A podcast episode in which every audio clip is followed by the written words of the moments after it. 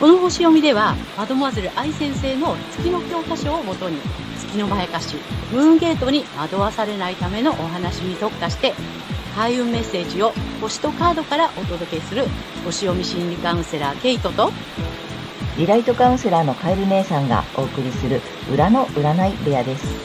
月星座の注意ポイントもお伝えしていますので、太陽星座と合わせてご覧ください。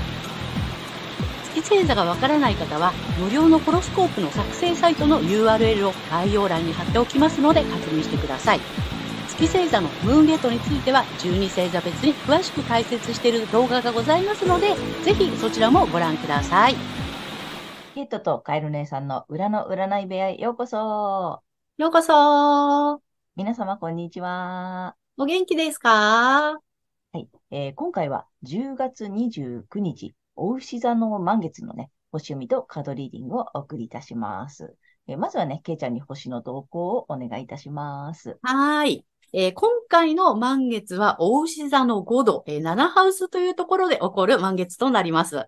えー、外交とか、え条約、紛争、ビジネス、合意、交渉、相手国などを表す7ハウスにあって、え新しい関係性、え人と人との橋渡し、新しい世界などがキーワード。そして、引き継いだ資産を使い切り、空っぽになって、もっと大きな鉱脈を探していく。まあ、イコール潜在的な支出の拡大という意味合いのある度数なので、え、私たち国民の意識は、えー、大牛座に関連の深いお金のことや、あとはですね、外交とか紛争など、まあ、7ハウスのこの事象に対して、まあ、一旦空っぽになるような経験を経て、えー、潜在的な支出の拡大に向かうのかもしれません。えー、とはいえ、アセンダントは天秤座で、えー、上昇性、えー、は太陽、文字通りライジングさんですし、えー、社会のムードは比較的明るめではないかと思います。はい。個人的にはですね、この1ハウスにある上昇性の太陽と、え、水星、火星が固まっていて、えー、サソリ座の要素を強力にしていますので、えー、自分自身を深掘りすることだったりとか、あとはですね、破壊と再生なんかっていうのもテーマになってくるかなというふうに思います。で、今回の満月は5月20日の大牛座新月の回収ポイントにもなります。え、5月、え、自分にとって必要なくなったものを見直して足元から変えることを促された結果として、それができていてもできていなくても一旦受け入れていくことになります。で、私たちは乙女座の季節で自己調整を図り、え、社会に対応しる個人性を完成させ、いよいよこうね、社会、社会的な人格っていうのを育てていくために、え、天秤座の季節にバランスをとって、えー、人と調和していくということをね、え促されて、そして、サソリ座の季節になり、まあ、特定の人との、えー、情感でね、深くつながっていくとか、欲しいものを欲しいと言っていくというフェーズに入りました。はい。で、前回の新月で心を充足させるとか、癒しの力を発揮することなどが促されて、今回はですね、えー、自分自身の領域にある太陽に大きな夢の中に逃げ場なしで飛び込むことで確実にものにすることなどを促されそうです。えー、大まかな流れはこんな感じです。はい、ありがとうございます。ありがとうございます。えー、星の動きから見た、まあ、社会情勢とね、あと個人的な、まあ、影響というかね、動きをね、えっ、ー、と、見ていただいたんだけれども、いよいよサソリ座の季節ということでね。いや、なんか力強く動き出す感じだね。そうですね。いよいよね。ね。あの、本格的に、まあ、回収ポイントが入りながらね、本格的に動いていく、うん、まあ、社会を巻き込み、大きなものへと動いていくっていう感じなのかな。はい。はい。ぜひ、あの、参考にしてみてください。ということで、あの、前回から始まりました。はい。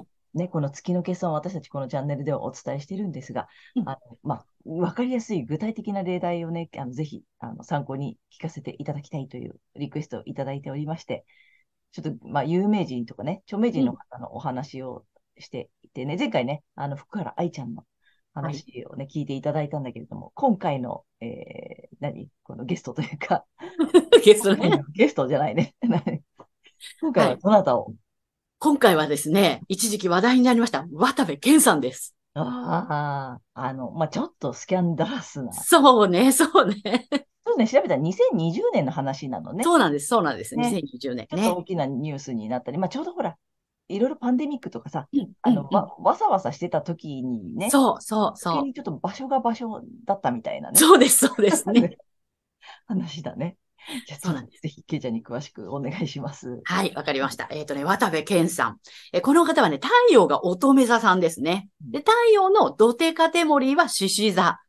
そしてこの太陽が、あの、いるところはニハウスっていうところになります。で、えっ、と、このね、問題の月なのですが、月は魚座の23度、土手カテモリーは伊手座になっていて、で、月がね、いるところは8ハウスというところなんですね。で、このね、太陽乙女座なんだけども、乙女座って、ほら、乙女だから、純潔を意味していて、うん、純潔を表して、まあ、清潔感とか衛生観念とかっていう意味も実はあったりするんですね。で、ドテカテモリーは獅子座で、まあ、お笑い芸人さんの中では、ちょっとね、清潔感のあるキャラで、ほら、一時はね、食のうんちくなんかもね、こうね、あの、語るグルメ王としてもね、まあ、注目を集めていたイメージですよね。で、このね、注目を集めるっていうのは獅子座っぽいし、このうんちくもね、乙女座の分析能力っていうね、そういう感じかなっていう感じなんですね。うん。で、まあだから太陽を使ってるときは良かったんだろうけど、これ月にやられちゃったのがね、月の、月の魚座のルーラーの支,、まあ、支配性っていうのがあるんですけど、まあそれがね、海洋性なんだけども、海洋性はね、曖昧にするとか、境界線をなくすっていうね、うん、そういう意味があります。そして、ドテカテモリーは、イテ座。イテ座はね、自由奔放とか冒険っていう意味がね、あったりするのね。で、減少化する領域が、セクシャリ、セクシャルの要素があるハチハウスなので、まあ、自由奔放に境界線をなくして、まあ、いろんな意味で境界線をなくしたので、いろんな意味で一線超えちゃったのかなっていうね、そんな感じですね。はい。でね、ちょっとね、あの、まあ、一応お話をしていきたいんですけど、誤解しないでいただきたいのは、えっ、とね、月魚座8ハウスの人がみんなそういう風じゃ、だよっていうことではなくて、まあ、ホロスコープってね、指紋と同じで、誰一人同じ人はいないので、うん。ただ、境界がね、曖昧になりやすいとか、月にそう騙されやすいんだなっていうことは、頭の隅に置いといていただければ、ムーンゲートを、えーくぐるのがね、あの、まあ、阻止できるかなというふうに思っています。なるほど、面白いね。うん。そうだね。だからやっぱり太陽星座を生かしてた分析力とかね。そうん。なんかこう、まあ、うんちくとかね。うん上手なんだよね。乙女座さんだからね。う。そうなんですよ。うん、なるほどね。で、次は、えっ、と、魚座さんの、うんまあ、場所だよね。ハチハウス。ハチハウス、ここはセクシャルな意味もあるのよね。なんだね。なんで、で、なんだっけ、曖昧な、境界線を曖昧にしてしまうという、はい。海洋性なんだ。そうなの。おー、面白いね。で、んいろんな、いろいろと自由になりすぎちゃったみたいな感じで。そうなのね。いろんな、あの、場所の境界線もね、あの、曖昧にしちゃったよね、みたいな。なるほど、なるほど。で、こう、関係性も自由奔放になっちゃったみたいなね。そうね。境界線なくしちゃってね、一線超えちゃったのね、みたいなね。うん面白いね。やっぱそういう意味で、だから月に、まあ、なんていうの、うんまやかされるとというかね、うん。そっちにこう偏りすぎると、ね。やっぱそういう、いろいろと失うよっていう、面白い例題だと思うんだよね。うん。これ、セクシャリティなとこだったっていうのがまた面白いね。そうなのよね。また反対、ド反対だからね、これね。ねハウス、8ハウスってまたね。うん。乙女魚も反対だから。うんうんう。ん。太陽で生きてたら、そのね、月のね、その、まやかしにも全然騙されずに、うん順調だったのにな、みたいな感じ。でも、ま、あの、まあ、その後のこともちょっとちらっと調べてみたら、まあ、なんていうの、元さやというか、うんうんうん。あのところね、あのね穏やかに、うんな生活に戻ったようなので、まあ、太陽を生かしてね、やっぱりそうですね生きていった方がいいよね。そうなのよ。なので、そういう月の要素をさ、知っておけばいいってことよね、最初から。そうです。うん。うんその自分の月星座のさ、えっと、ポイントと、うんあとその、まあ、ハウスとね、そうですね。うん。あと、ルーラーハウスがやっぱりね、減少化しちゃう場所だから、うんうん。うんうこのん。話もね、やっぱり徐々に詳しい話をさ、うんしていきたいんだけどね、いつもうんケイちゃんが言ってるさ、その月星座とプラスハウスだよね。そうなの。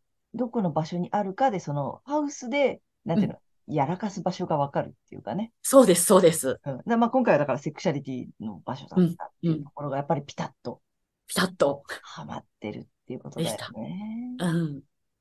なので、ぜひぜひ皆さんもね、ご自身のハウスのね、あの、がどこにあるかっていうのもね、知っていただきたいなと。また、この話も、ハウスの話もしていきたいね。そうね、そうね。まあとても大事なので、うんはい。各ハウスでどんな意味があるか。で、自分の月星座がどのハウスにあるかっていうね。あ、そう、それ本当に大事。うんうん。うんうん。なので、またそれも一覧でね、ぜひちょっとね、ねざーっとお話ししていきたいと思っております。はい。よろしくお願いします。はい。ということで、えっ、と、今回は渡部健さんのね、まあ、ちょっといろいろ解説出しておきますんで、そちらもご覧ください。はい。ということで、ケイちゃんありがとうございました。ありがとうございました。はい。では、この後、12星座いきたいと思います。はい。では、今回の満月が、お羊座さんにとって、どんな満月なのかということでお話ししていていきたいと思います。お羊座さんが大きな夢の中に逃げ場なしで飛び込むことで促されるエリアは、血縁関係とかね、継承、セクシャリティを含む深いつながりの領域です。血縁者やパートナーとの深い関わりを通じて、自分のやりたいこと、望む大きな夢を見つめ直し、貪欲に望むことに背中を押されそうです。で、逃げ場なしで飛び込むには、えー清光の舞台から飛び降りるような恐怖を感じるかもしれませんが、あなたの欲しいもの、やりたいことをあなたが叶えてあげてください。そして、この時期のラッキーアクションです。発展のキーワードは、発掘、視覚化、見つけるなどです。これはね、7月のカニ座新月のメッセージと同じになります。えー才能や収入などの所有のエリアで心が満たされる自分にとっていいものを見つけるなどをもう一度、えー見直してみてください。はい。金運アップの鍵ですが、働き方と健康の領域で成長し合うために仲間と楽しく競い合うことです。例えばね、職場での研修や試験で一緒に学び合うとか、えダイエットアプリなどの交流などで切磋琢磨するイメージが、え金運のスイッチを入れるでしょう。はい。ここまでが太陽お羊座さんへのメッセージとなります。えここからは月、えーお羊座さんへの注意ポイントなのですが、はい。えっ、とですね。まあ、これですね、あの、反対星座の活用っていうこともね、お伝えしていきたいんですけども、欠損ポイントが、えっ、と、まあ、あの、アイアムがなく、ない状態ですので、反対星座のね、えー天秤座さんの愛バランス、私は調和するっていうことを意識していただけるといいかなというふうに思います。はい。それでですね、この時期、えー月お羊座さんが才能、物質、五感、収入、価値観などの所有の領域で、え得をしそうなもっと大きな鉱脈とか人脈を探していきたくなるかもしれませんが、それは全てを失わせるムーンゲート、月のまやかしなので注意しましょう。えー収入面だけではなくて、えっ、と、自分の能力への、えー信頼なんかも、え失ってしまうかもしれません。意識するのは、えご自身の太陽星座でお伝えしているエリアになります。そこで大きな夢の中に逃げ場なしで飛び込むこと。で、この月から抜けるために反対星座の天秤座さんのね、えー回を、まあ、その愛、バランスっていうね、えーキーフレーズを意識していただきながら、えー参考にしていただければと思います。えー反対星座を活用するとリセットできますので、えー月と太陽が同じ方には特におすすめです。はい、星読みは以上となります。ありがとうございますあ。りがとうございます。今回はね、反対星座のね、活用方法をね、ちょっと具体的にお願いしたんだけれども、あの、天秤座さんなんだよね、反対はね。そうです。うん、なので、やっぱ天秤座さんの、えーまあ、太陽天秤座さんのね、うんうんあの、まあ、よくね、占いとかさ、なんでもいいんだけど、良さをね、見てほしいよね。どういう感じなのかってかさは、い多分、ほら、やっぱ自分の星座ばっかりじゃない？うん、だから、あんまり、ほら、反対側とかって知らない方もいるでしょ？そうね。なので、ちょっと見てみると面白いよね。うん。あ、こういうタイプなんだとかね。あ、うんこういうのが得意なんだとかさ。あ、こんな感じなんだねっていうのも分かっておくと面白いと思うのでね。そうなんです、そうなんです。なので、ぜひね、ちょっと反対星座の回もね、あの、ご覧いただければと思います。はい。はいということで、えーここからはカエル姉さんのカードリーディングならぬカードカウンセリングに行きたいと思います。お願いします。はい。ちょっとね、今回、またタロット2枚と、えー最後にリアル引いていきたいんだけれどもね。えーまあ、タロットから先行っちゃうか。はい。はいえっ、と、お羊座さん、いきます。ダダン。おお。ちょっとね、逆位置逆位置なんだけど、なかなかうん面白い。うん。うん、いいよ。でね、あの、ちょっと今回またね、後でご紹介するけどね、これね、新しいカードでね、あの、アフタービビビジョンの方なの。ああ、アフタービジョンなのね。うんうん。だから、タロットカードの絵柄の後、あと、うんうんどううん。だったかっていう絵が書いてあるタロットカードをね、ちょっとはいはい。仕入れたんで、そんなのも意味も面白いのよ。だから。うん。で、今回もやっぱりね、こっちちょっと1枚目です。うん。うん。で、2枚目補足とアドバイス。で、はいえっ、と、アフタータロット引いてます。まあ、うんアフターなので、ちょっとアフター、アフターで引いてみようかなと思って。で、まあ、1枚目がね、あの、あれです。力のカード、ストリングスのカードが出たので、の逆位置なのよ。だね、ちょっとね、お疲れかな？か、忙しいのか、あとちょっとパワー不足とか、うんと、うんなんていうの？うーんと、そこまで自分の思い通りにいってないとかさ、ちょっと投げやりになってるとかさ、うん。あとなんだろうな。うーんと、まあ、後ろ向きだったりね、ちょっと逃げ腰だったりとかね、そんな意味があったりします。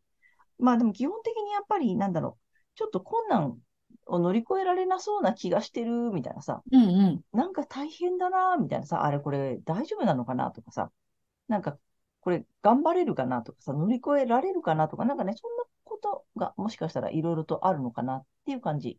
うん。し、あとはさっき言ったお疲れ。ちょっとこう、力、あの、パワー不足の時ってあるじゃない？ヒューと。なんか失速中みたいな。そんな時期の方もいらっしゃるのかなっていう気がします。でね、まあ補足とアドバイスでさっき言ったアフタービジョンのさ、タロット、これがね、ワンドの5なのね。うん。うん、の逆1。で、まああの、棒でみんなでつつき合ってるやつね。はいはい。で、結局ね、アフターもそんなに変わんないのよ。うん。うん。まだなんかわーわーやってんのね。なんだけど、で、この逆位置なので、ちょっとね、あのね、それ、そんなに頑張る必要あるやつですかって感じ。うーん。うん。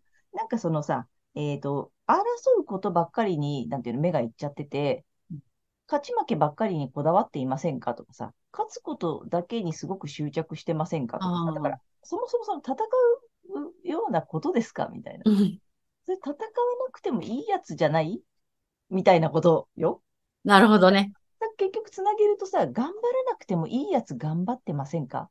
うん。うん、みたいな感じ。あと力抜いてもいいよねっていうことだよね。うん。うん。うんだから結局なんかちょっとその無理してたりとか、うん、ちょっと意地張ってたりとか、なるほど。うん、なんかそんなことそれで、ほら、やめ、やめるにやめられない時ってあるじゃん。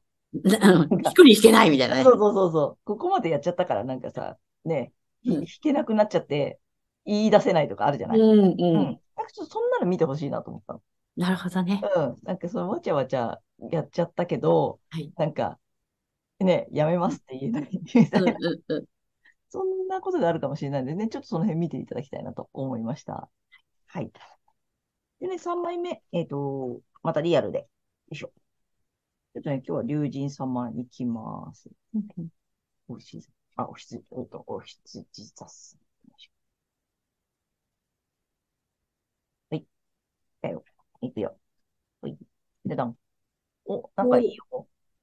すごいよ。力強いよ、これ。ねあの、随龍さんね。うんあ。いいよ、いいよ。ありえない奇跡が起こる。すごいすごい。大丈夫なので、あの、なんかね、ちょっとね、もうやめますとかさ、あ、ごめんねとかさ、うん。ムキになっちゃったとか言うの恥ずかしいじゃん。うん。うん。だけど言ってみて、あの、奇跡が起こるので、うんうん。あの、そんなに無理しなくて大丈夫そうなので、その辺ちょっとね、あの、参考にしていただけたらと思います。はい。ということで、えーカエル姉さんのカードカウンセリング以上となります。ありがとうございました。はい。ということで、今回は10月29日、えー、お牛座の満月からね、えー11月12日までのね、星読みとカードリーディングをお送りしました。で皆様ご自身の太陽星座の回をご覧いただいていると思うのですが、ぜひね、えー月星座も調べていただいて、その注意ポイントもご覧になってみてください。